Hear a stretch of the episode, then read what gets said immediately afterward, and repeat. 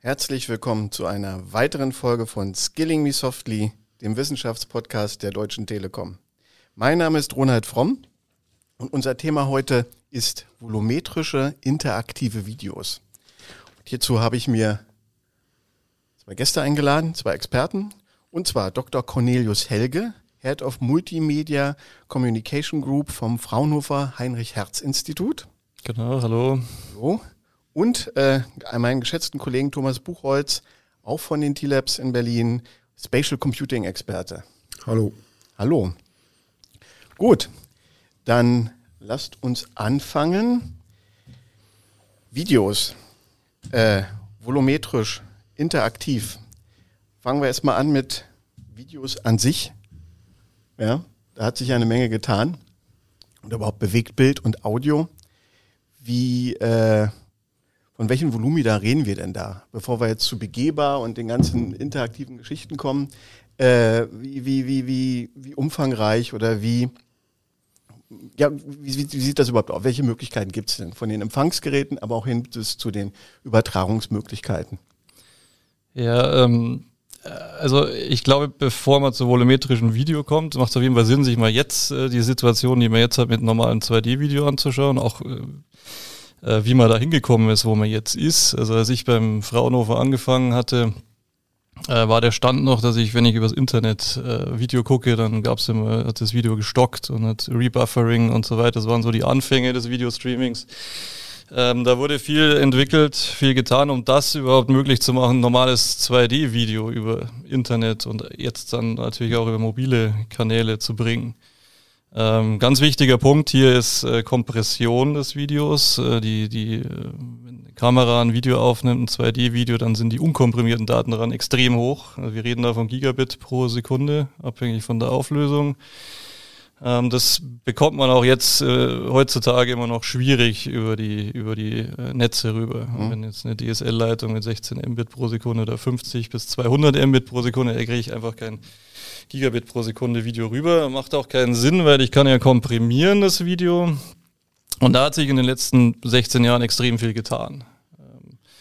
Man, man schafft es mit, mit jetzigen Codex äh, bis zum Faktor 1000 zu komprimieren. Wir reden hier von äh, verlustbehafteter Komprimierung, aber die Verlust ist so gesteuert, dass der fast nicht sichtbar ist für, für den äh, Endnutzer.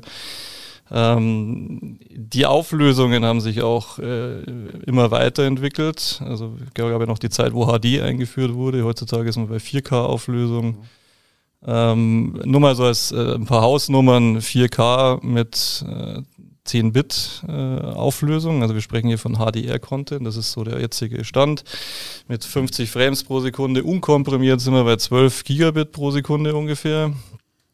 Äh, wenn ich das mit modernen Videokodierverfahren äh, komprimiere, dann komme ich zu 8 bis 16 Megabit pro Sekunde. Und das sind dann so Größenordnungen, die bringe ich dann über die normalen Hausanschlüsse, die bringe ich auch über das Mobilfunknetz rüber ähm, so dass äh, das einfach notwendig, also möglich ist, so hohe Auflösungen rüberzubringen. Mhm. Wir reden hier immer noch nur von 2D-Video. Ne? Wo wir jetzt in dem Podcast dahin wollen, ist eine ganz andere Dimension, das volumetrisches Video. Da kommen wir dann in Details später dazu. Und 3D wäre dann einfach nochmal mal zwei. Oder kann ich da auch was mitkomprimieren, dass ich das eine Bild vom linken Auge aus dem rechten extrahiere? Wahrscheinlich, oder? Genau. Ähm, ja, vollständig, vollständig extrahieren nicht. Aber äh, ich kann natürlich Anteile, hm? Informationen sind zum Teil doppelt drin, die kann ich natürlich nutzen. Äh, also ich habe auf jeden Fall nicht den Faktor 2, wenn ich jetzt mit, mit äh, zwei Augen sozusagen spielen muss, oder links und rechts. Okay. Das ist deutlich weniger auf jeden Fall. Wir hatten ja gesagt Streaming und wir haben, ich kenne jetzt HD, 4K, 8K gibt es auch schon. Klar. Und das funktioniert alles. Aber nur mit Hilfe der Codex habe ich jetzt gerade verstanden, dass man das auch gestreamt kriegt, vernünftig, ohne Ruckeln. Ja, die Codex ist ein Punkt, dass ich es auf Datenraten runterbringe, die ich einfach handeln kann, mit denen ich umgehen kann, die ich über die Netze kriege. Ähm, was man momentan im Markt hat, ist 4K, also die ganzen Handys und so, die haben einen 4K Videodecoder-Chip drin. Ähm, das ist eigentlich so die Auflösung, mit der man jetzt arbeitet. 8K ist aber technisch möglich. Also die Endkomprimierung ist schon im Chip in der Hardware, um einfach auch Rechenpower zu sparen, dass einfach alles durchgereicht wird und dann per Hardware. Ganz genau, das ist ein okay. essentieller Punkt, gerade für mobile Geräte, dass das in Hardware implementiert ist, sonst könnte ich keinen Zwei-Stunden-Film auf dem Handy gucken. Sonst äh, könnte ich vielleicht einen Fünf-Minuten-Film auf dem Handy gucken, weil einfach die Videodekomprimierung ähm, relativ komplex ist. Das muss ich in Hardware gießen, sonst äh, ist die Batterie recht schnell mhm. aus. Ne? Das ist auch ein wichtiger Punkt. Das heißt aber, dass die Codecs an sich dann stabil sind und sich nicht immer groß verändern können, oder? Die sind dann fixiert. Dann kann ich seine Hardware brennen und dann auch nutzen. Ja, wobei das vom Codierverfahren her so gewählt ist, sozusagen, dass die Komplexität sowieso beim Encodieren drin ist und sozusagen nur der Bitstream als solcher äh, definiert oder standardisiert wird.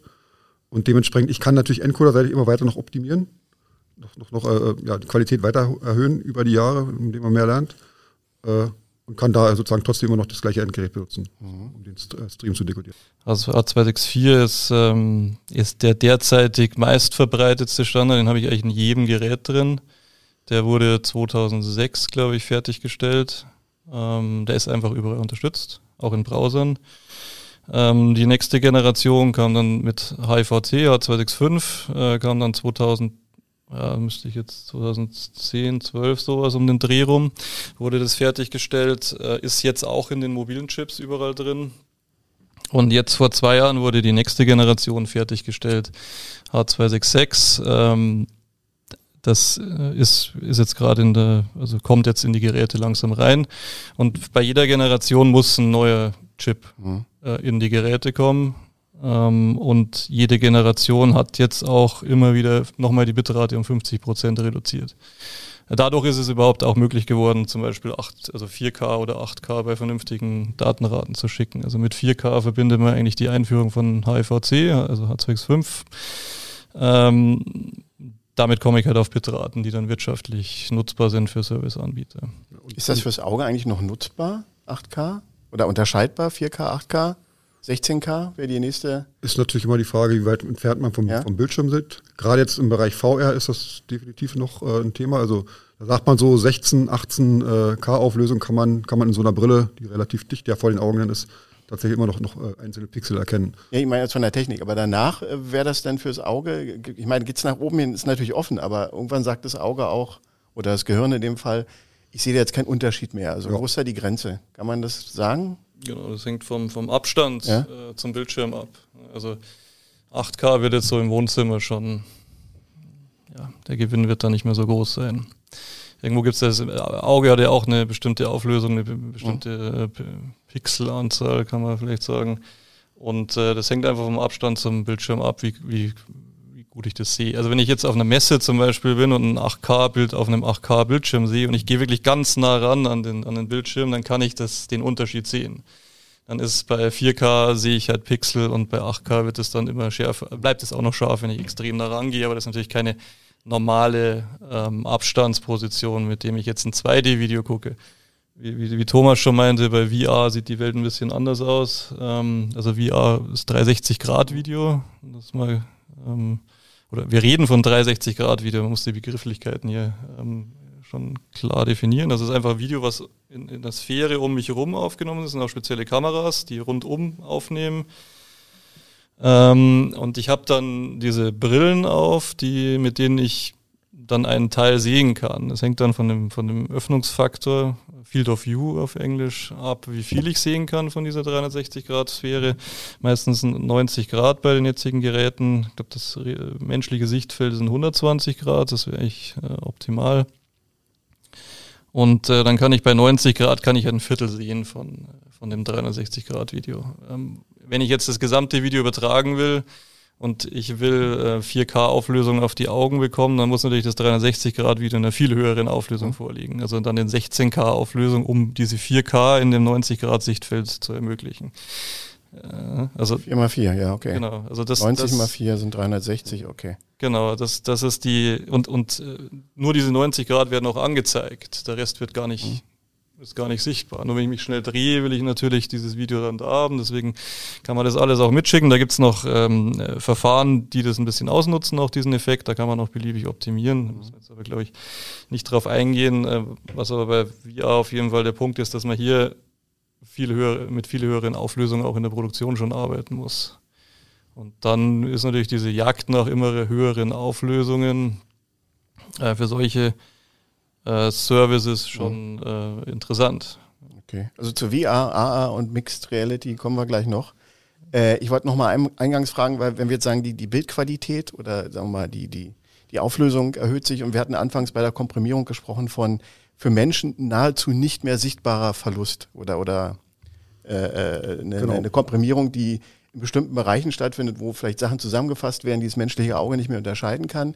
Gibt es da einen Widerspruch zu der höheren Auflösung, wo ich sage, da kann ich es dann doch wieder unterscheiden? Funktionieren diese Codecs, so wie ich sie jetzt kenne, wo man sagt, hier im Rotbereich gibt es keine Unterschiede mehr, da machen wir einen Farbton draus und den können wir dann entsprechend äh, codieren. Einheitlich, äh, gibt es da Gegenbewegungen oder, oder zieht sich das durch?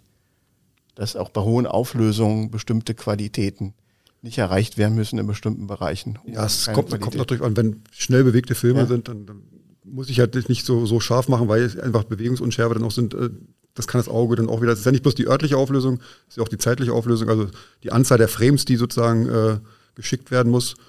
Äh, je mehr Frames, desto höher ja. ist die, die zeitliche Auflösung. Deswegen auch für die Bildschärfe äh, okay. ist das schon wichtig.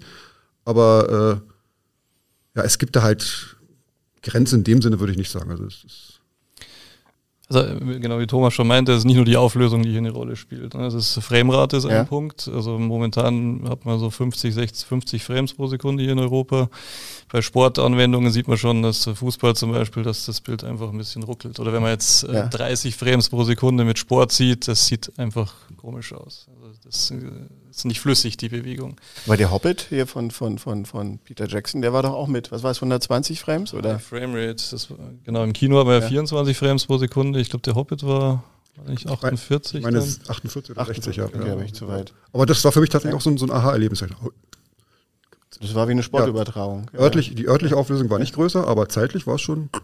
Ja, das war, du hast halt keinen Nachzieheffekt gehabt ja, in den Bewegungen, nicht? Das war alles sehr klar und äh Ganz genau. Also das menschliche Auge nimmt es dann schon wahr und äh, wirkt halt nicht natürlich. Und bei Sport spricht man auch davon, dass eigentlich optimal 120 okay. Frames pro Sekunde wären. Also auch bei Spielen zum Beispiel gibt es ja auch diese Gaming-Monitore, wo man bis zu 140, 160 jetzt geht. Da ist es natürlich nochmal extremer, interaktiv. Die Spieler sind auch trainiert auf dieses Spiel. Ähm, da machten sogar noch höhere Bet äh, Frameraten Sinn. Bei Filmen so 120 okay. ähm, oder Sportereignissen 120 ist wahrscheinlich. Also die Verlustfreiheit ist auch ein Stück weit Konditionierung, was derjenige gewöhnt ist, was er als Qualitätseinbuße wahrnimmt oder nicht. Ja, das ist sowieso so, so ein bisschen philosophischer Streit, was äh, Kino, Kino will man sozusagen 24 Frames, um dieses Kinofeeling und Bildrauschen zum Teil auch so drin haben. Das ist dann, ja, also nicht, nicht physikalisch zu, zu erklären, sag ich mal. Genau, Oldschool, Technicolor. Genau. Ja, Technicolor ist auch noch ein guter Stichpunkt. Also es ist äh, nicht nur die Framerate, nicht nur die Auflösung, sondern auch der, der, die, der Kontrastbereich ist jetzt auch ein wichtiger Punkt. Das kam jetzt auch in den letzten Jahren mit, äh, mit dem Codec HIVC äh, in die Geräte dass die HDR-Content können, High Dynamic Range. Das heißt einfach, dass der, der Abstand zwischen ganz dunkel und ganz hell deutlich größer ist und mehr dem menschlichen Auge nachempfunden ist, als es bei Standard Dynamic Range, wie es bisher der Fall war, ist. Und das sieht man auf den entsprechenden Geräten schon auch sehr, sehr deutlich, ähm, diesen Unterschied. Ähm, der jetzt, wenn man jetzt in diesen Auflösungsbereichen 4K zu 8K, dann ist der Unterschied von 4K mit HDR ist äh, für den menschlichen, also für mich war das äh, deutlich effektvoller, als wenn ich jetzt auf 8K Auflösung gehe. Also das sind jetzt gerade so diese drei Bereiche, Framerate, Auflösung und äh, der Kontrastbereich, ähm, der jetzt in den letzten Jahren sich dann auch entwickelt hat und für das 2D-Video eigentlich jetzt auf dem Stand ist, der schon sehr, sehr gutes, sehr weit entwickelt ist. Also das heißt, es ist im Content, aber ich brauche die entsprechenden Anzeigegeräte dafür, die da alle mitspielen. Klar. Ja? Das muss natürlich entsprechend aufbereitet sein. was, was haben wir denn für Anzeigegeräte im Moment? Also wir haben Fernseher, wir haben Kino und äh, wir wollen aber jetzt auch später noch auf, auf die Brillen hinaus. Welche ja, Anforderungen gibt es denn da an die, an die Displays an der Stelle? Ja klar, auch möglichst hohe Auflösung, äh, hatten wir schon mhm. thematisiert, 16 bis 20k wäre wünschenswert. Aktuell sind es ja, 4K. Zum Teil ist ich jetzt so pro Auge 4K ist, ist schon High-End im Moment. Und da sieht man auch einen Unterschied jetzt äh, von, von der HoloLens und, und auch von, von, von äh, der Quest jetzt als VR-Brille, von, von der ersten Version zur zweiten Generation. Da ist schon nochmal eine deutlich, deutlich sichtbare Verbesserung der Qualität dann wirklich. Also das, ich habe jetzt die genaue Zahl ja. nicht im Kopf der Auflösung, aber hm. das ist auf jeden Fall Weil wenn ich in meine Quest reingucke, sehe ich da Linsen. Also da ist noch irgendwas Optisches, Analoges dabei. Wird dieses Bild vergrößert oder, oder verkleinert, um es präziser zu machen? Oder? Kommt tatsächlich auf die VR-Brille an. Mhm. Im Allgemeinen wird es schon, schon äh, entzerrt und vergrößert. Also jetzt jedenfalls bei der Quest. Mhm. Gibt aber auch so, so neue Systeme, die äh, mit, mit Microlenses, wo auch das, das, Display wirklich sehr klein ist. Mhm. Und da wird es entsprechend auch vergrößert noch. Die sind allerdings noch relativ teuer. Aber keine LED-Technik dahinter. Dass dann doch, das sind ja? schon. Okay. Doch, doch, doch, doch. Hm. Ist aber auch eine Frage des Kosten, der Kosten. Also sprich, äh, LCD ist halt schon noch billiger als LED. Ja gut, ist auch die Frage, wie viel, wie viel Energie brauche ich, um, um so ein Display zu betreiben. Nicht? Also wenn ich da relativ äh, effiziente äh, Displays habe, die halt wenig Wärme abstrahlen, verbrauchen die natürlich auch weniger Energie und äh, unter der Brille wird es auch nicht so heiß. Insofern dann äh, Genau, also sobald mobile Geräte ja. ins Spiel kommen, ist das immer ein ganz wichtiger Faktor. Da kann ich einfach nicht mit äh, riesigen Prozessoren oder mit äh, Energie, sehr energieverbrauchenden Displays kommen. Da muss mhm. ich wirklich auf ein Minimum runtergehen. Äh, sonst sonst äh, ist das für Nutzer nicht sinnvoll, wenn es nur zehn Minuten funktioniert oder so. Ja. Genau. Ich meine, es gab mal, fällt mir gerade ein, aber es ist schon bestimmt zehn Jahre her, auch mal diesen, als neuester Schrei, die Projektion ins Auge hinein. Das ja. wäre aber nur für AR, oder? An der Stelle. Oder geht das auch für VR? Deckt das voll ab? Nee, nicht? Also, doch, also prinzipiell müsste das auch für VR gehen, wobei da ist ja so Frage der Sicherheit doch drin, ne? Laserstrahlen und ins Auge, will man das? Also ja. Ja, ich glaube, die, die, Energie ist schon sehr gering von diesen Lasern, aber also wie der, der aktuelle Stand ist in der Forschung, äh, ist, da sind wir jetzt, äh, jetzt auch. Okay, also ist es ein Laser, der ins Auge geht? Ja, das hört sich jetzt Keine mal komisch Mikrowelle. an. ein Röntgenlaser? nee. Das hört sich jetzt mal komisch an, ja. aber wenn wir sowas natürlich an den Markt bringen, dann muss das irgendwie ein Energielevel sein. Ich habe das ausprobiert, deswegen bin ich jetzt ein bisschen gelasert worden. Na gut, das ist ja dann noch wieder was anderes. ja. Dann brauchst du gut, das. Aber jetzt haben wir schon, jetzt haben wir schon VR, AR und alles schon kurz erwähnt. Mal hier ein bisschen mehr, ein bisschen weniger. Äh, können wir das in, in, ja, oder einfach in so einen historischen Zusammenhang bringen an der Stelle? Ja, so ein Versuch. Oder was, was, machen wir eine Begriffsklärung. Also AR hat man. Fangen wir mit VR an. VR ist virtuelle Realität. Sagen, da wollen wir hin, oder? Das ist man, so das. Ja, es äh, ist jetzt nicht, ja? nicht per se sozusagen. Also VR heißt wirklich virtuelle Realität. Man ist völlig weg, völlig entkoppelt von der Realität. Also alles, was man sieht, ist wirklich virtuell erzeugt. Während äh, Augmented Reality ist sozusagen, da bringt man ja, künstliche Objekte ins, in die normale Realität hinein. Und bei Mixed Reality ist eben die Besonderheit, dass ich noch sozusagen einen Kontext erzeugen kann, dass also, dass also die, die Brille selbst Kameras hat und, und entsprechend den örtlichen Gegebenheiten sozusagen Objekte äh, ja, entsprechend positionieren kann. Also sprich, ich kann da äh, Oculus, äh, nicht Oculus, äh, Pokémon Go entsprechend äh, nicht bloß irgendwie im Raum sehen, sondern sitzt eben auf der Couch wegen meiner. Genau, das Ziel von Mixed Reality ist im Prinzip, dass ich äh, nicht mehr unterscheiden kann, ob dieses virtuelle Objekt jetzt virtuell ist oder nicht. Das heißt, Schattenwurf, Spiegelung, Occlusion ist da, also der englische Begriff Occlusion, Verdeckung ist da auch ein wichtiger Punkt, dass ein virtuelles Objekt halt auch von einem Schrank oder von einem Stuhl überdeckt wird. Ähm, das ist eigentlich das Ziel von, von Mixed Reality, diese wirkliche Integration in, von virtuellen Objekten in die echte Welt. Also AR ist praktisch dann nur so ein Raufblenden. Also ohne links und rechts zu gucken, einfach Werbebeschallung oder irgendwas. Ja, kann ja auch, also jetzt, als ich hierher gefahren bin mit dem Fahrrad, dachte ich mir auch, dass so eine Brille, die mir jetzt den Weg genau zeigt, äh, einfach einblende, mhm. ich muss es links abbiegen, wäre am Fahrrad schon ganz praktisch. Ne? Oder so ein Cockpit oder im Flugzeug, wo man dann hier, oder wie bei genau. Aliens, den, den Landekorridor, den man dann Genau, also da gibt es auf jeden Fall schon mhm. Anwendungsfälle, die mhm. da wirklich interessant sind für die Nutzer. Und da wurde ja auch viel, äh, Google Glass ist da ja ein,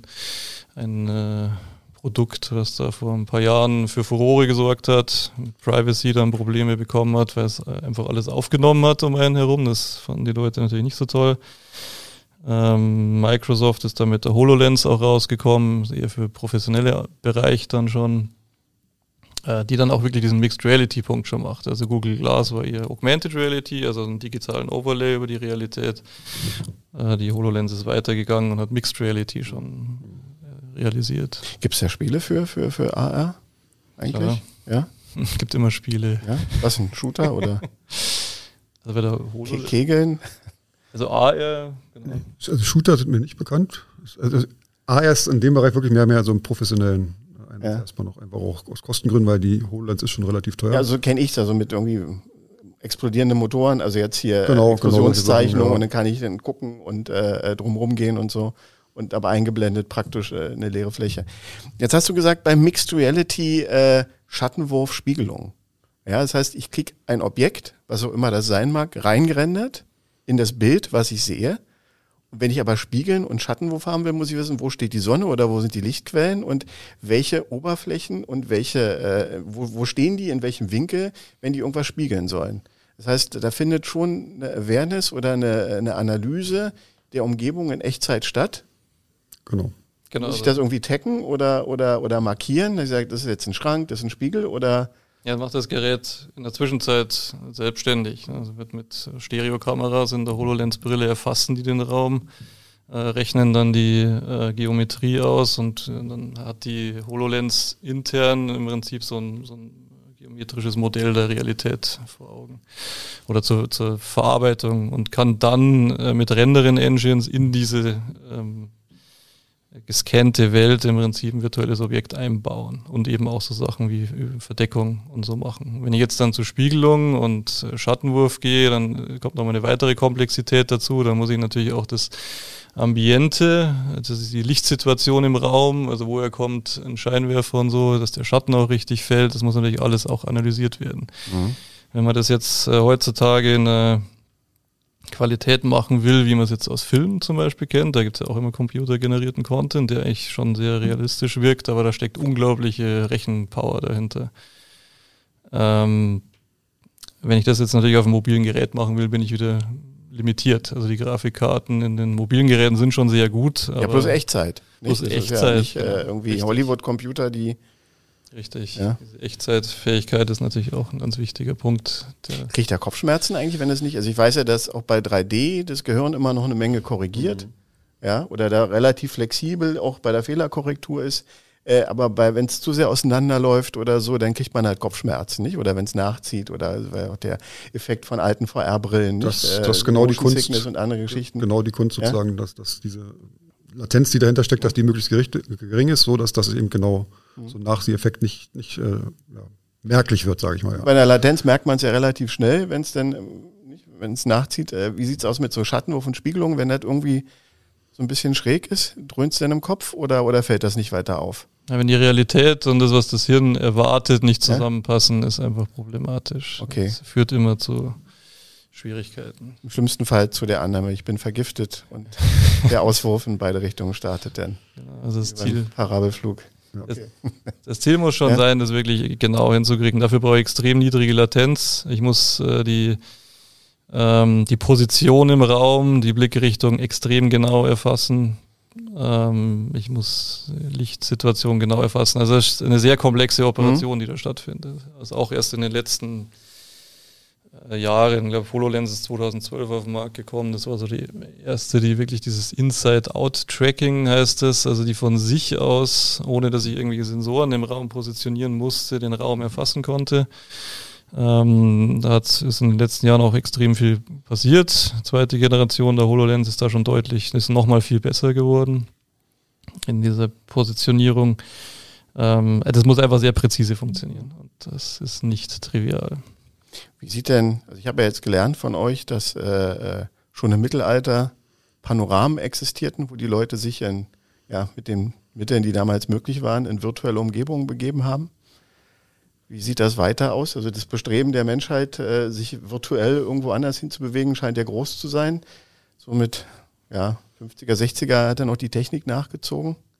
Ja, da gab es dann tatsächlich die, die ersten 3D-Kinos, die halt Ja. nicht, nur, nicht nur Video gemacht haben und Audio, sondern eben auch äh, ja, Feedback, haptisches Feedback gegeben haben, sodass also, wenn ich irgendwie Achterbahn gefahren bin oder im Zug war, dass dann noch der, der Stuhl gewackelt hat.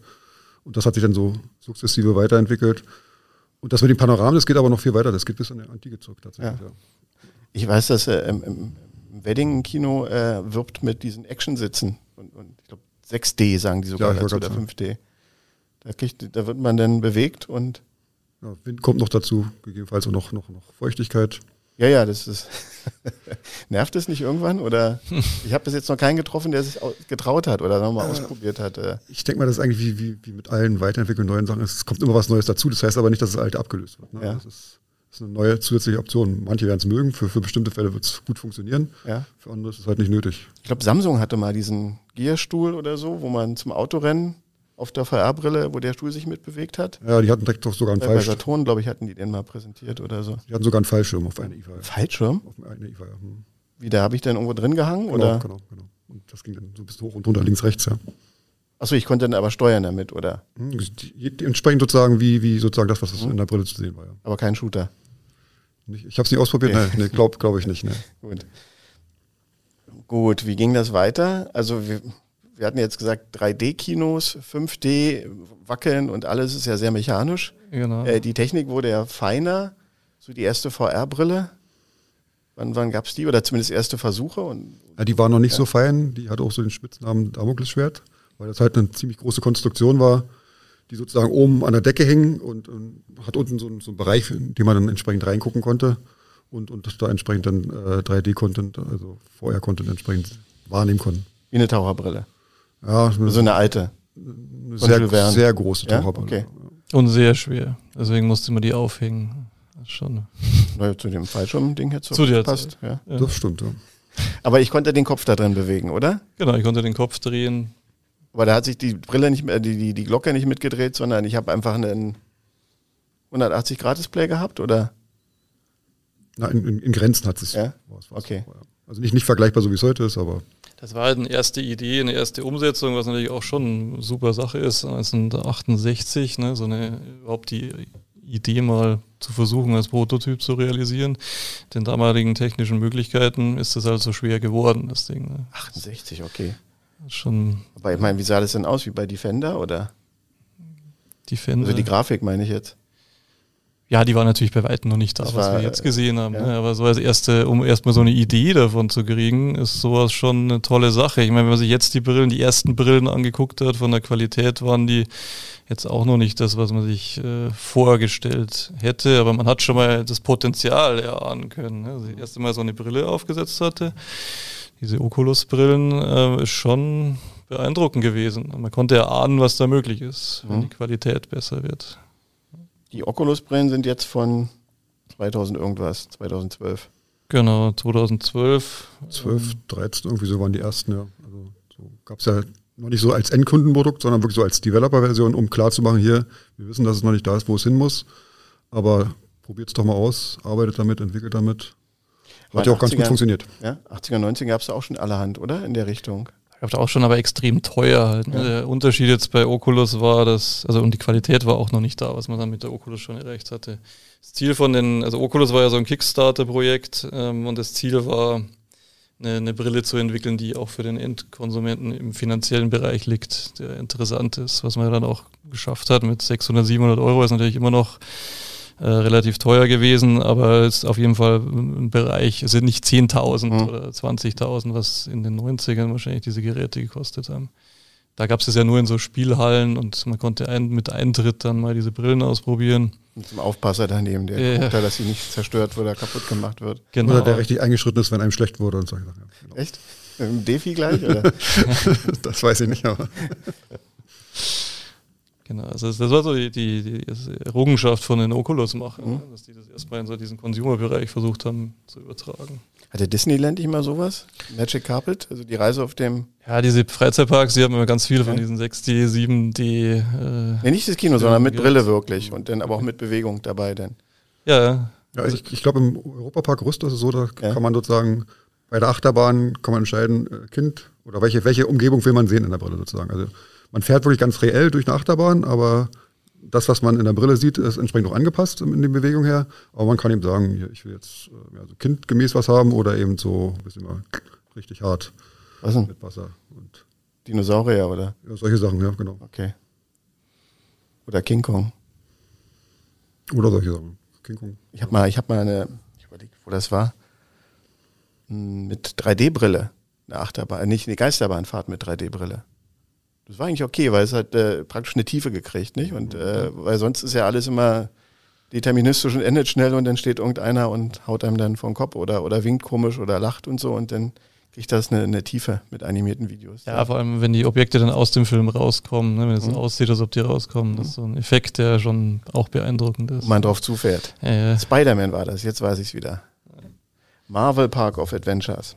Gut, dann haben wir jetzt die Videos durch, wir haben die Codecs durch, wir haben die Endgeräte angesprochen, wir haben die Entwicklung und Evolution hinsichtlich äh, VR-Brillen und Nutzungsszenarien besprochen. Jetzt können wir eigentlich zu den volumetrischen oder zu den begehbaren Videos erstmal kommen. Aber ein, ein Punkt fehlt mir noch kurz, äh, Audio. Hatten wir nur ganz kurz am Rande erwähnt, äh, äh, evolutionär Audio auch mit Komprimierung und äh, von Mono zu Stereo 5 zu 1, 7 zu 1. Das, das, das, das lief, eigentlich, lief eigentlich parallel. Ja? Die Komprimierraten sind nicht ganz so groß wie bei Video, ist auch nicht nötig, weil einfach die, die Datenmenge, die da äh, ja, äh, bearbeitet werden muss, prozessiert werden muss, ist deutlich geringer. Also da reden wir nicht von, von, von äh, einigen Megabit, sondern da reden wir von, von 100, hm? 200 Kilobit für, für, für, ja, für 5.1 oder so äh, Auflösung. Und was da natürlich noch gekommen ist, also auf Mono Stereo, hast du schon gesagt, dann Spatial Audio sozusagen das nächste, dass ich also sozusagen ja nicht nur äh, vor mir in Front von mir SD sozusagen entsprechend äh, Objekte oder, oder die, die Klangwelt er, erfahren kann, sondern eben wirklich dreidimensional 380 Grad und auch sozusagen oben, unten entsprechend dann auch noch äh, entsprechend äh, Audio und erleben kann, ja. Wie viel, wie viel Quellen braucht ein Mensch, um, um zu sagen, ich bewege mich jetzt im Raum und kann aus jeder Ecke was hören? Na, es ist, da gibt es sozusagen Wellenfeldsynthese, mhm. da, da, da reden wir dann tatsächlich vielleicht auch schon von, von 70, 80 äh, Lautsprechern, die sozusagen dann wirklich im Kreis verteilt sind, plus oben und unten noch Lautsprecher, äh, mit denen es dann möglich ist, sozusagen, dass du wirklich sagen kannst, ich höre das Objekt, ich, ich höre nicht den Klang aus dem Lautsprecher, sondern ich höre mhm. ein Objekt, selbst wenn ich mich sozusagen in diesem Kreis bewege entsprechend. Okay, das heißt, da würden dann zwei oder drei Lautsprecher mit entsprechender Lautstärkeregelung dafür sorgen, dass ich das auch im Raum wahrnehme. Genau, genau. Also ja. die Idee dahinter ist tatsächlich sozusagen objektbasiert mhm. zu machen, dass ich also wirklich die Schallquelle als solche einem entsprechenden Objekt äh, entsprechend auch zuordnen kann. Also wenn dann Vogel ist sozusagen, dann wird mir nicht nur nicht einfach sozusagen das Klangbild des Vogels erzeugt, mhm. sondern wirklich das ist ein Objekt, das ein Vogel äh, entsprechend audiomäßig äh, symbolisiert und von da kommt dann sozusagen, wird das Audio entsprechend generiert. Und auch Schallreflexion theoretisch von genau. Objekten im Raum. Denn. Das, das ist sozusagen die, die, die höhere Schule dann tatsächlich, wo es dann auch relativ schnell auch wieder komplex mhm. wird. Ja. Mhm. ja, das klingt auch schon komplex. Gut, jetzt haben wir die Grundlagen und jetzt kommt ihr mit begehbaren Videos als erstes. Also klingt schon mal sehr aufregend. Also ich weiß von einer VR-Anwendung, da, wenn ich den Kopf nach vorne bewege, ändert sich nichts, es geht alles nach hinten. Und ihr macht die Sachen jetzt begehbar. Dass ich gehe da rein in Film oder in irgendein Setting oder? Genau, also bei, bei VR hat man ja schon gesagt, mhm. das, äh, da schaue ich, habe ich ja diese 360 Grad Videoaufnahme, kann im Kopf drehen, kann da um mich schauen, auch schon ein schöner Effekt. Ist natürlich nicht die Realität. In der Realität äh, bewegt man sich auch im Raum oder der Kopf bewegt sich auch im Raum. Es gibt äh, Parallaxe-Effekte, die dann stattfinden, dass sich äh, vor Objekte, die näher an seinem sind und der Hintergrund verschieben, je nachdem, wie ich da drauf schaue.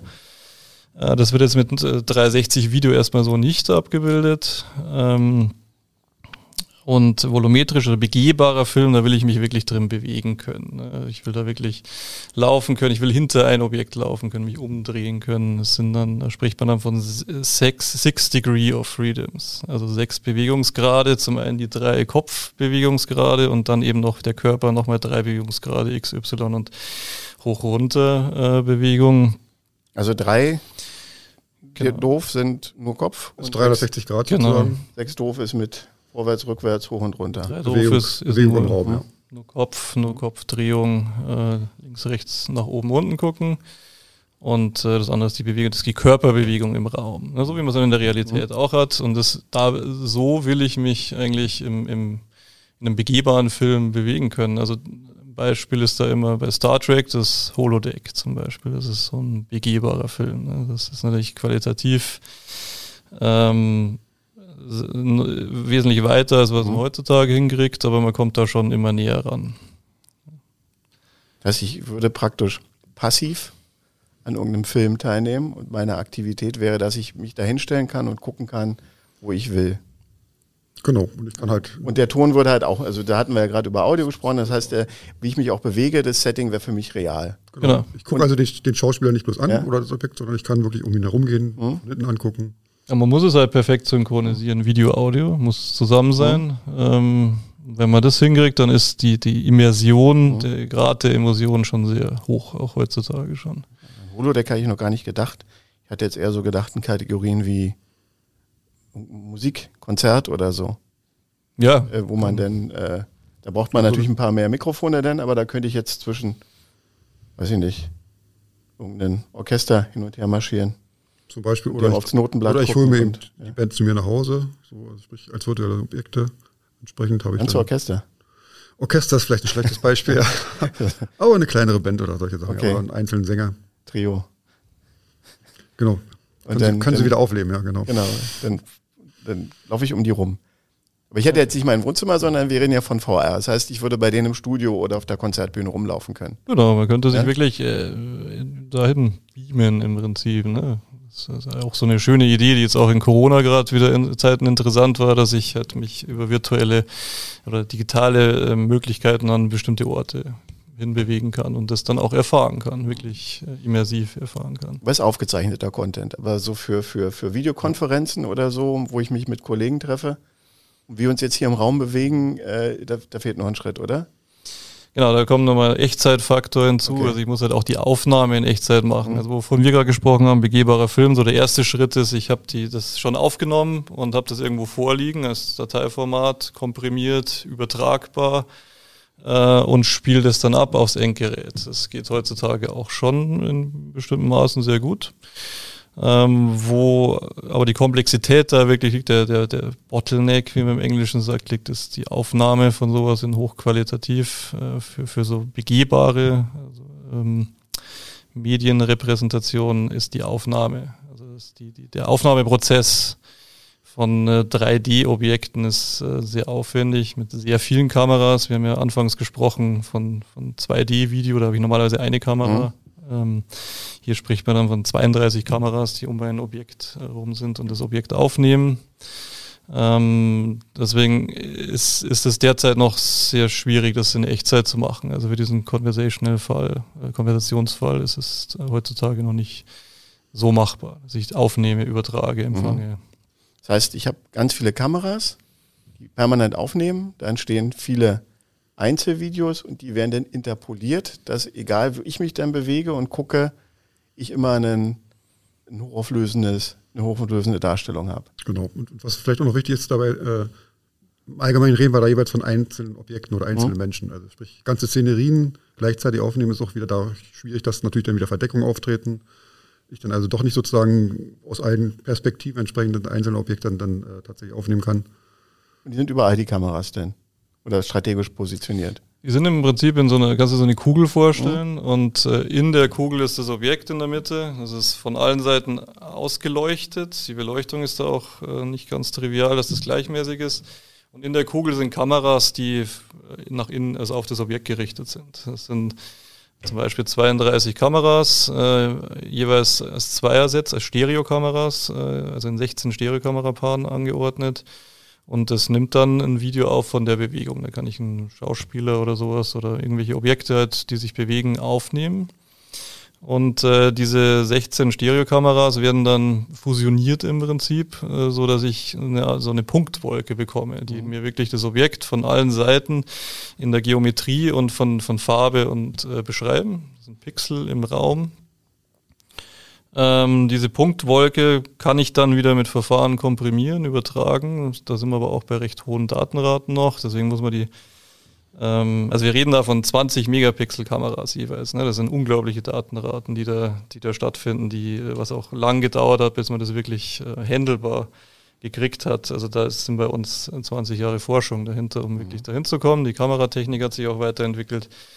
Ähm, Genau, also so eine Raw Captured Data, um nochmal auf Bitraten zu kommen, dann sind wir bei 210 Gigabit pro Sekunde. Das ist der, der, wirklich die, das, was die Kameras aufnehmen. Das muss ich erstmal verarbeiten, irgendwie runterkriegen auf Datenraten, die wieder, mhm. wieder verarbeitbar sind. Da kann ich dann die Punktwolke reduzieren in der Auflösung. Das ist eine Möglichkeit. Da gibt es natürlich auch Grenzen, äh, dass die Qualität auch, also ich muss ja immer eine Qualität auch liefern, die den Nutzer zufriedenstellt. Deswegen kann ich das nicht beliebig machen. Und dann kann ich natürlich auch wieder den Weg der Kompression gehen. Ähm, ich kann auch äh, die Punktwolke umwandeln in, in was aus der Computergrafik bekannt ist, in, in eine Mesh-Struktur, die im Prinzip die Geometrie beschreibt und eine zusätzliche Textur, ähm, die auf, die auf diesen Mesh gelegt wird. Ähm, also Mesh ist so ein Drahtmodell. So ein, ja, so ein Drahtmodell, genau, so äh, Dreiecke, die dann Objekt beschreiben. Die sind zusammenhängend. Mhm. Also der Unterschied zur Punktwolke ist, dass die, die, die Verbindungen der Dreiecke auch wichtig ist. Bei der Punktwolke sind die Verbindungen nicht ähm, gespeichert oder nicht, nicht verfügbar. Ähm, beim Mesh habe ich wirklich diese Verbindungen auch da, was auch dann hilfreich ist, äh, um in der Computer-Grafikwelt äh, mit Animationen und so mhm. zu arbeiten. Wenn ich, die, wenn ich die Verbindung habe, kann ich ein Dreieck verschieben, verschieben sich die verbundenen Dreiecke mhm. mit und so weiter. Das ähm, Deswegen ist, ist bei den Ansätzen, die, die, an denen wir jetzt arbeiten, gehen wir immer auf diese Mesh-Textur-basierte, weil wir das dann direkt in die existierenden Computergrafik-Workflows mit einbauen können. Und ihr packt dann die Textur noch drauf? Die Textur kommt dann aus der Punktwolke raus. Das sind im Prinzip die zwei Datenformate, die ich habe. Mhm. Und dann muss ich das wieder, muss das wieder komprimiert werden. Ne? Also Mesh-Textur rede ich hier immer noch von 1,7 Gigabit pro Sekunde ohne Kompression ungefähr. Ähm, und das äh, Interessante ist dann auch, dass also M, die Standardisierungsgremien, MPEG, ne, mhm. macht, macht diese Videokompressionsverfahren. Es gab da für Mesh-Kompression oder für Punktwolkenkompression gab es einen, einen, Call for Proposal. Also wurde gesagt, hier, wir wollen da was machen. Firmen, schlag doch bitte mal vor, schlag doch mal Technologien vor, mit denen wir das komprimieren können. Und äh, die besten Techniken, die dann ausgewählt wurden von den Vorschlägen, waren Verfahren, die auf den existierenden 2D-Videokodierungsverfahren basiert haben. Also man hat die Codecs, von denen wir ganz am Anfang gesprochen mhm. haben, H264, H265, äh, in dem Fall H265 der Vorschlag, hat man auch verwendet, um diese volumetrischen Videos zu komprimieren, weil die einfach so effizient arbeiten, dass die auch diese ähm, diese Geometrie und Textur auch extrem effizient komprimieren können. Aber die haben die auch getrennt. Das also ist Mesh getrennt komprimiert. Also die, die ja. Textur geht in einen Videostrom rein, in einen Encoder rein und die Geometrie wird im Prinzip projiziert auf ein 2D-Rechteck. Äh, ein Videoencoder nimmt immer ein 2D-Rechteck. Ähm, hat es darauf projiziert und das dann komplett einfach in den Videodecoder reingeschoben und diese zwei Bitströme noch mit Zusatzbitströmen, die Metadaten versehen haben, hat man dann, äh, kann man dann auch in existierende Übertragungsverfahren einbinden. Das ist auch noch ein Vorteil, dass man. So ein bisschen wie mal nach Zahlen, oder? Dass ich dann Markierungen habe oder weiß, welche Textur wohin kommt und dann genau, das die praktisch. Im, beim Decoder habe ich diese Informationen da, was kommt wohin, was gehört zusammen und kann es dann wieder zusammenfügen im Rendering-Prozess. Mhm. Aber erstmal die Kompression, ich kriege das dann auf vernünftige Bitraten runter also da reden wir so von 50 Megabit pro Sekunde ungefähr, äh, mit denen man dann arbeitet. Und ähm, genau, und, und ein weiterer wichtiger Punkt oder ein weiterer Vorteil von diesem Ansatz, dass ich existierende Dekodierungsverfahren nehme, ist, dass die ganzen Geräte die Hardware-Chips schon drin haben. Auch was wir am Anfang besprochen haben, dass die mobilen Geräte die Handys alle ähm, Hardware-Decoder drin haben. Ich kann die wieder verwenden, die sind schon da. Mhm. Ich muss jetzt nicht äh, fünf Jahre warten, bis irgendwelche Hardware-Decoder in die Geräte kommen. Ich kann es jetzt direkt verwenden. Das ist auch ein Vorteil davon, auch ein Grund, warum er auch in diese Richtung gegangen ist. Ähm, um, um, um dieses volumetrische Videoformat irgendwie in, in Bitraten runterzukriegen, die ich auch über jetzige Kanäle mhm. ähm, zur Verfügung habe. Aber theoretisch wir könnte haben, da jetzt auch, auch schon, schon von, von Auflösung gesprochen und runterziehen, aber Ziel hier, und da sind wir gar nicht mehr so weit weg, ist wirklich fotorealistische Qualität. Mhm. Ne? Also da, also sprich, dass man wirklich nicht unterscheiden kann, ist das jetzt ein virtuelles Objekt oder also es ist halt nicht bloß irgendwie äh, Zeichencartoon oder so. Es ist wirklich schon richtig, also viel besser geht es dann bald gar nicht mehr. Ja. Naja, besser wäre denn hyperrealistisch, also genau, jenseits ja. der.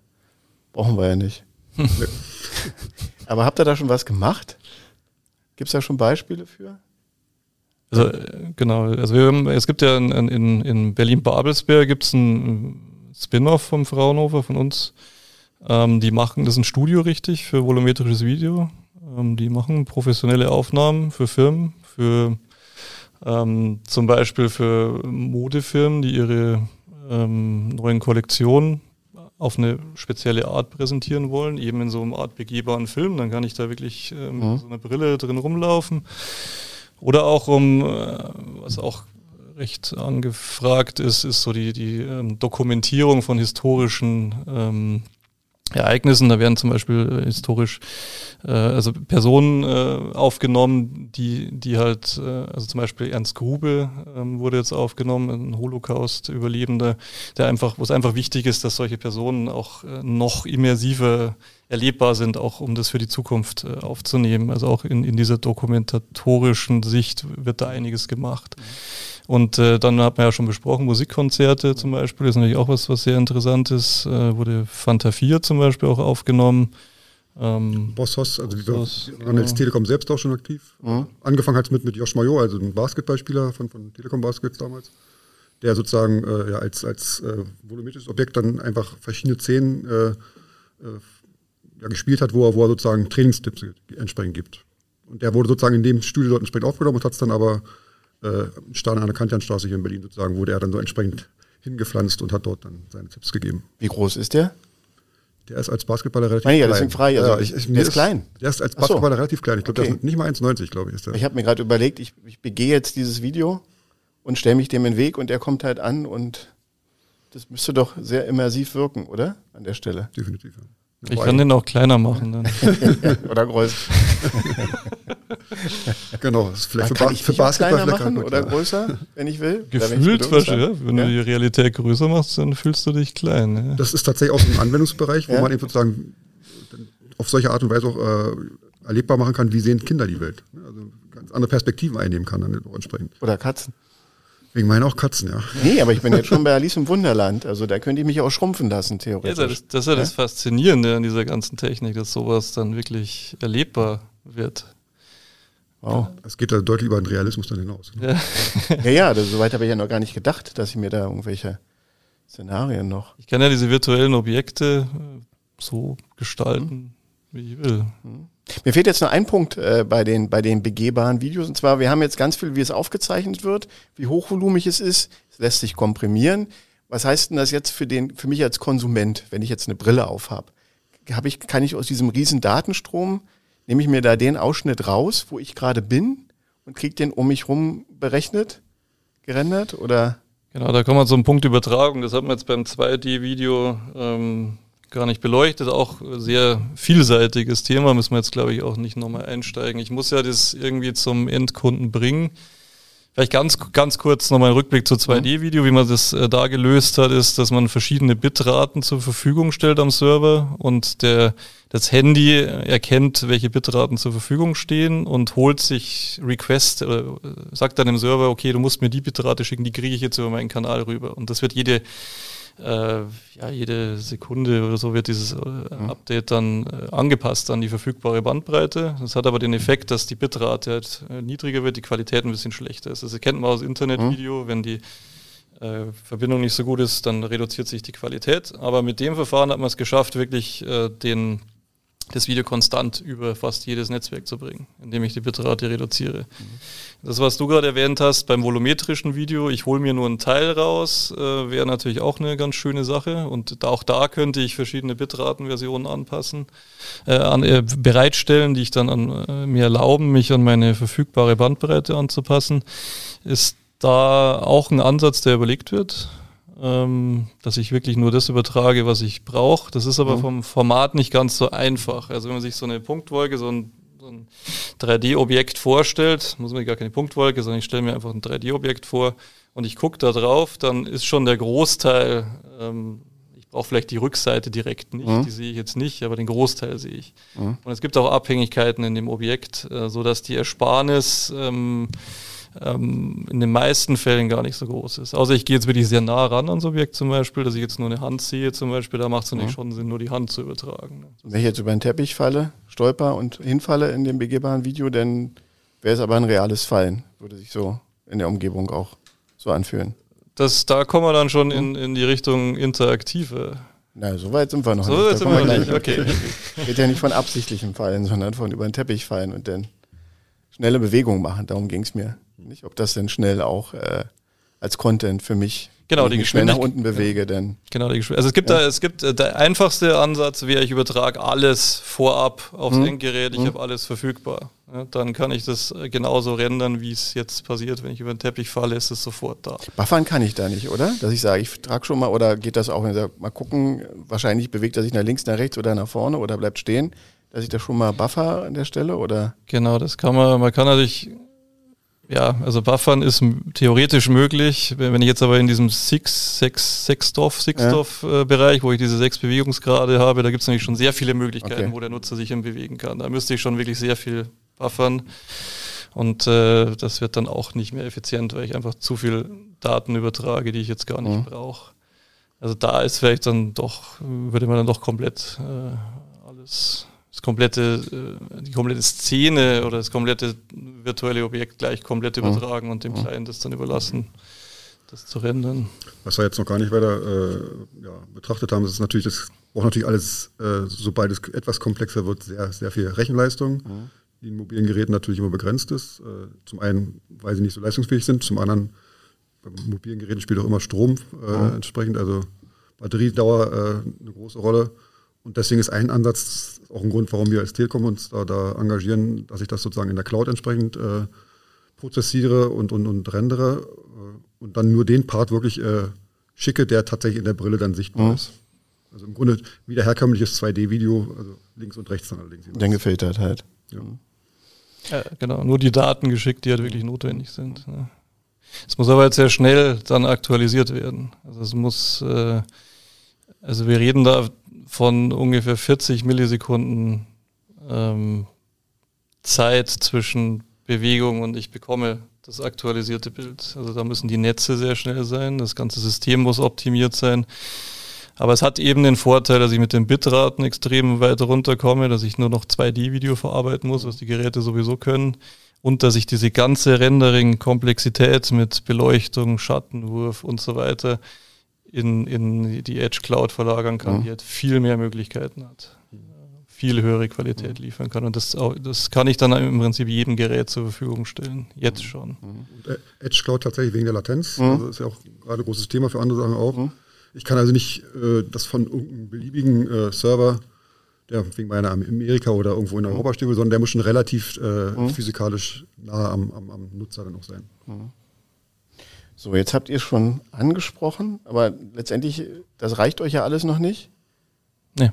Das ist ja begehbar. Also ich habe jetzt, also, mit, also ich könnte jetzt mit dem, was wir gerade besprochen haben, könnte ich bei einem Dudelsack-Konzert dem Schotten unter den Rock gucken. Ja. Aber ihr geht noch einen Schritt weiter und sagt, nee, du kannst ihn noch anheben. Wir machen das, also den, den Rock äh, äh, interaktiv. Genau. Also Also, ich, ich, ihr seid jetzt schon so weit, dass ihr sagt, ja, alles äh, Schnee von gestern oder zumindest heiß, aber noch hotter wäre jetzt Interaktion mit Objekten an der Stelle.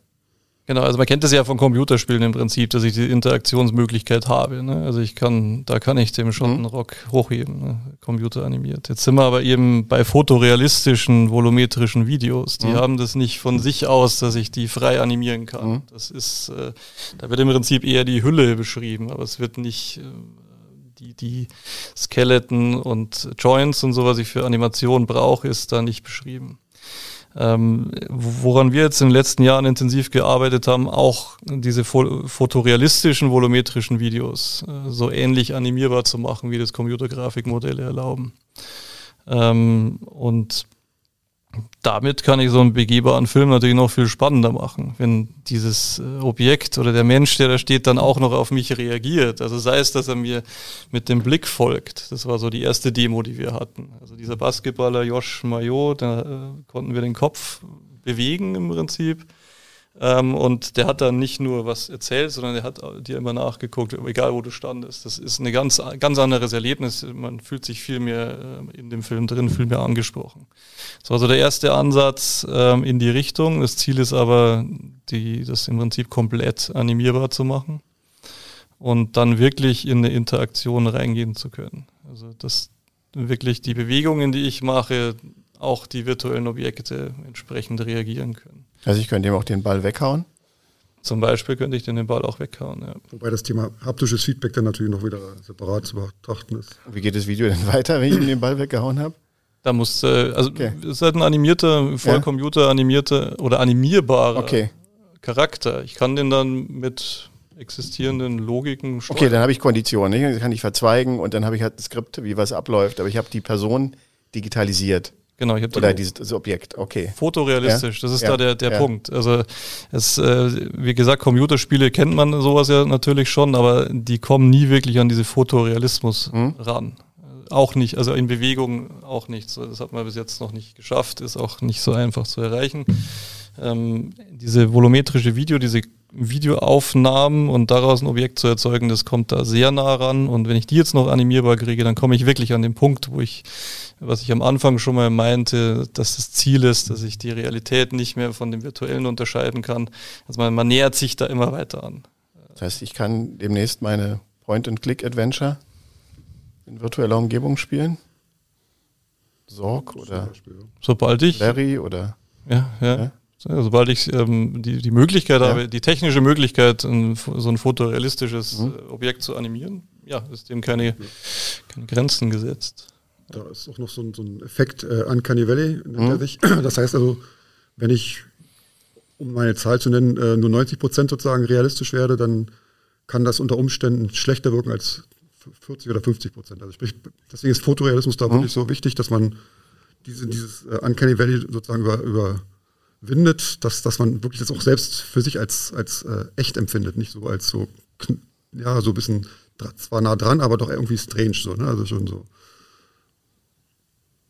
Genau zu, ganz, ganz nah dran ist ganz schwierig. Das mhm. will man nicht. Also hier, da gab es ja zum Beispiel diesen äh, Film Cats. Ich weiß nicht, ob, ob ihr da die, den Trailer gesehen hattet. Da haben, wurden Katzen in Menschenform im Prinzip animiert. Sehr, sehr nah an menschlichen Den Verhalten. haben sie doch nochmal nachgerendert, oder? Als er schon im Kino war. Genau. Und da ist genau dieser Effekt, war? ist dieser Effekt genau sichtbar geworden. Das lag an der Musik.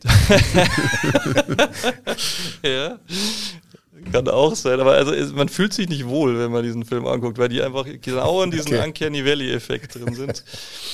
Ich weiß nicht, ob die Musik zieht einen vielleicht ja. auch runter, aber ähm, dieses Sichtbare, dieses Visuelle ist da wirklich ein Problem. Also da, deswegen werden in den meisten Computerspielen und so Menschen auch oft nicht äh, wirklich als Menschen, es wird gar nicht versucht, die anzunähern, sondern die werden eher so ein bisschen künstlich in Comic-Richtung und so mhm. verzerrt, dass dieser Effekt gar nicht auftritt. Aber so alt ist doch dieser Cats-Film nicht, der ist doch nicht älter als drei, ja, vier Jahre, oder? Das ist relativ neu. Also da gab es noch einen weiteren Film, äh, Sonic, dieses Sega, dieses, dieser Igel, ja. diese blaue.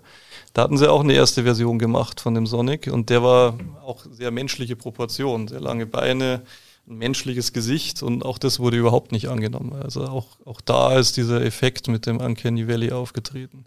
Ja, aber, aber computeranimierte Darsteller oder Sidekicks gibt es auch schon länger und auch in guter Qualität. Aber es ist genau der Punkt, ja? den Thomas meinte. Ja. Sobald die sich zu nah an den menschlichen äh, Ansehen äh, annähern, aber noch nicht genau, okay. dann kommt, kommt diese, diese Uncanny Valley so ein Tal.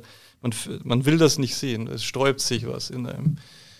Äh, und das ist genau das äh, ein Problem. Deswegen mussten sie diesen, diesen Sonic, diesen blauen Igel, mussten sie auch nochmal neu machen. Aber der war doch nur so groß, oder? Ja, der, der ist eigentlich im Spiel, ist der ja? eine kleine Beine. Ja, meine ich doch. Und der dreht sich doch immer und rollt dann. Aber im, im ja? Film, in der ersten Version, war der so groß wie ein, oder so groß wie ein Mensch, lange Beine. Also wirklich, musst du mal angucken, den Trailer. Also wirklich, ja? ähm, Gibt es auch Vergleiche alt, ja. neu und so, da siehst du mal die Unterschiede. Zweite ist schön knuffig, klein, ja. so wie man sich das äh, erwartet. Die erste Version geht eben genau in dieses Uncanny Valley rein. Ganz interessant. Und das ist auch was, wo wir jetzt auch dran, äh, dran arbeiten werden, dass wir ähm, diese Animation oder dieses Interaktive in den Bereich reinschieben, dass eben wir nicht in diesen Uncanny Valley Effekt äh, reintreten, sondern dass das natürlich wirkt. Für Horrorfilme oder Spiele würde es doch wieder passend sein, oder? Großartig, großartig. Exorzist oder so? Fantastisch. Richtig gruselig. Keiner weiß warum. Ich gehe da nicht nochmal rein. Habt ihr da irgendwas in der Richtung? Irgendwas Spookiges? Oder ihr arbeitet eher dran, dass es nicht spooky ist, oder? Ja, das ist eher unser Ziel. Ist nicht, aber es gibt tatsächlich äh, Filmproduktionen, VR. Äh, war auch gerade einer von denen, wurde tatsächlich jetzt vor kurzem ausgezeichnet von diesem VR-Verein Berlin-Brandenburg. Okay die haben sich auch ein bisschen so spezialisiert in diese Richtung. Ja. Wow. Also es wird in Echtzeit gerendert. auf Basis von, ja, ich sag mal, geskripteten Stories, die Verzweigung haben, dass ich eine Interaktivität habe oder sagen wir mal, dass Objekte, die, die interaktiv sind, dann praktisch auch äh, eine eigene Dynamik haben können. Äh, und von, ich packe sie von hier nach da oder ich mache irgendwas damit, ich nehme die auf. Hm. Gibt es da zur Haptik schon irgendwas? Ich meine, ich, ich greife ins Leere. Ich habe mich, ich hab mich jetzt daran gewöhnt mit der VR-Brille, dass ich da drücken muss äh, an bestimmten Stellen, um zu greifen und wieder loszulassen. Das, das funktioniert auch relativ gut. Äh, habt ihr für eure Interaktivität da noch was in der Hinterhand? Kommt da noch was? Ein Datenhandschuh, der so ein bisschen oder ein Anzug vielleicht, der so ein bisschen Biofeedback gibt oder Druck erzeugt, wenn man was anfasst. Genau, also was ja schon sehr ja. gut funktioniert mit, mit äh, HoloLens zum Beispiel, ist die Erkennung der Handbewegung, Finger. Also das kann mhm. man sehr gut tracken, mhm. das kann man mhm. perfekt machen eigentlich. Sieht schon wirklich sehr gut aus. Äh, es gibt auch Prototypen, die diese haptische Feedback äh, machen, Handschuhe, die so, so ein Druckempfinden dann auslösen.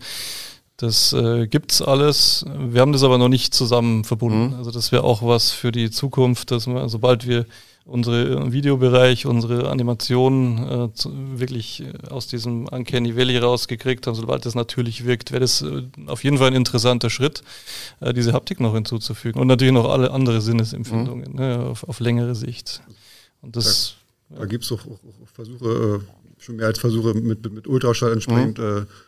Äh, ja, das Feld entsprechend zu, zu beeinflussen, sodass dass man sozusagen wirklich, wenn man, wenn man da reinfasst, dass man auch wirklich ein Feedback entsprechend kriegt. Okay beliebig im Raum. Ja, es ist natürlich schon, ja. schon vordefiniert, okay, ja, aber, es ist sozusagen ja, ja, Wie, so, wie so ein kleiner, kleiner, äh, kleiner Kasten sozusagen, der dann einen Bereich, was ist, halbes, halben Meter bis einen Meter sozusagen entsprechend ein Feld generieren kann und, und da verschiedenste Formen auch sozusagen generieren kann. Okay, olfaktorisch habe ich auch schon mal was gesehen, also mit Gerüchen, so eine Geruchsmaschine, die halt mischen kann und sagt, ich kriege irgendwie 400 verschiedene Gerüche hin.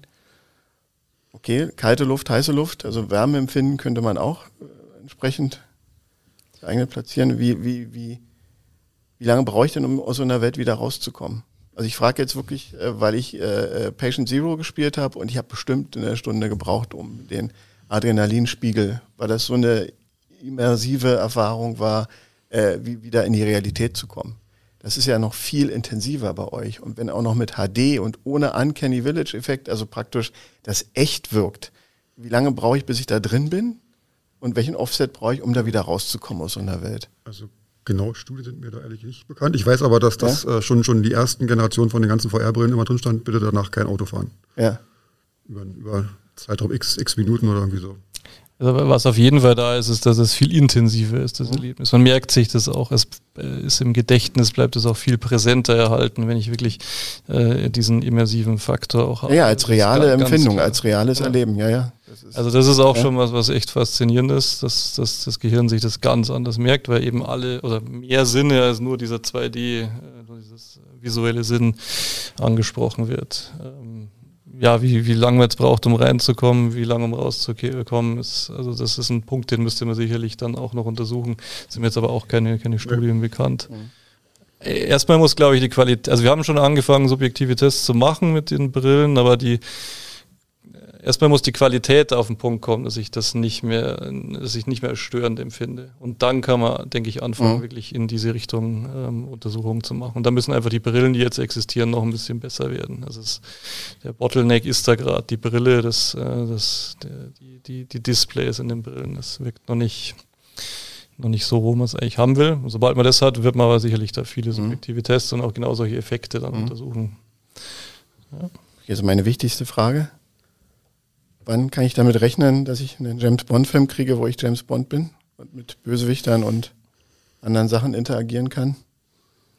Gute Frage, können wir sicherlich nicht beantworten. Aber ich denke mal, äh, wir reden hier, glaube ich, nicht mehr von, von Dekaden oder so. Wenn man überhaupt in diese Richtung tatsächlich wirklich gehen will. Ne? Also das ja, mal gucken, wie es mit den Kinos weitergeht, aber ähm, ähm, der Home, also sagen wir mal, zu Hause jetzt Sachen erleben, streamen, gibt es ja etlichen Markt und äh, ich denke mal, das ist natürlich für so eine Formate auch erheblich kompatibler, wo man dann auch Geld verlangen kann. Ja, deswegen sind auch viele Firmen da dran. Also das ist auf jeden Fall, eine, wenn man das wirklich gut umsetzt, ja. ist das ein Riesenmarkt auf jeden Fall. Ich meine, Facebook hat ja nicht umsonst für, glaube ich, drei Milliarden damals Oculus gekauft, weil die genau dieses Potenzial gesehen haben von dieser, von diesen Technologien, auch für mhm. soziale Netze. Allein, dass man sich virtuell irgendwo treffen kann Ähm, das ist auf jeden Fall ein Riesenmarkt. Und ich denke auch, dass wir da nicht mehr von Dekaden sprechen. Ne? Also das, die Technik ist da schon wirklich weit. Wie gesagt, die Brillen ist gerade noch ein, äh, die sind noch nicht da. Aber ja, also ich denke auch, dass in, in fünf Jahre, sechs Jahre. Ja, es ist ein bisschen Glaskugel noch immer. Ja.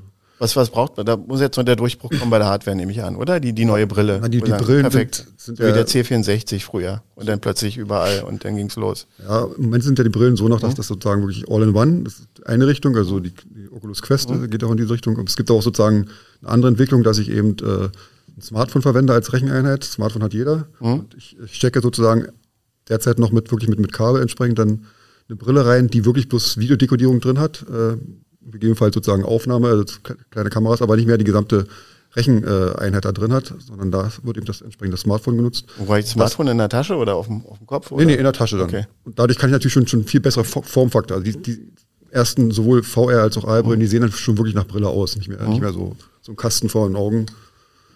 Das, das kann eine Richtung sein, um, um, um den Formfaktor entsprechend besser zu bekommen und auch die Auflösung noch zu steigern.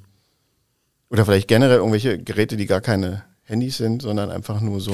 Ja, aber sehr praktisch. Ja? Die, Handys, die Handys sind so äh, rechenstark und die haben eh die meisten Menschen dabei. Also wenn man die ausnutzen kann. Ähm, ja. ja. ich denke, dahin wird schon gehen. Ja. Handy verbunden mit einer Brille, man kauft die Brille dazu.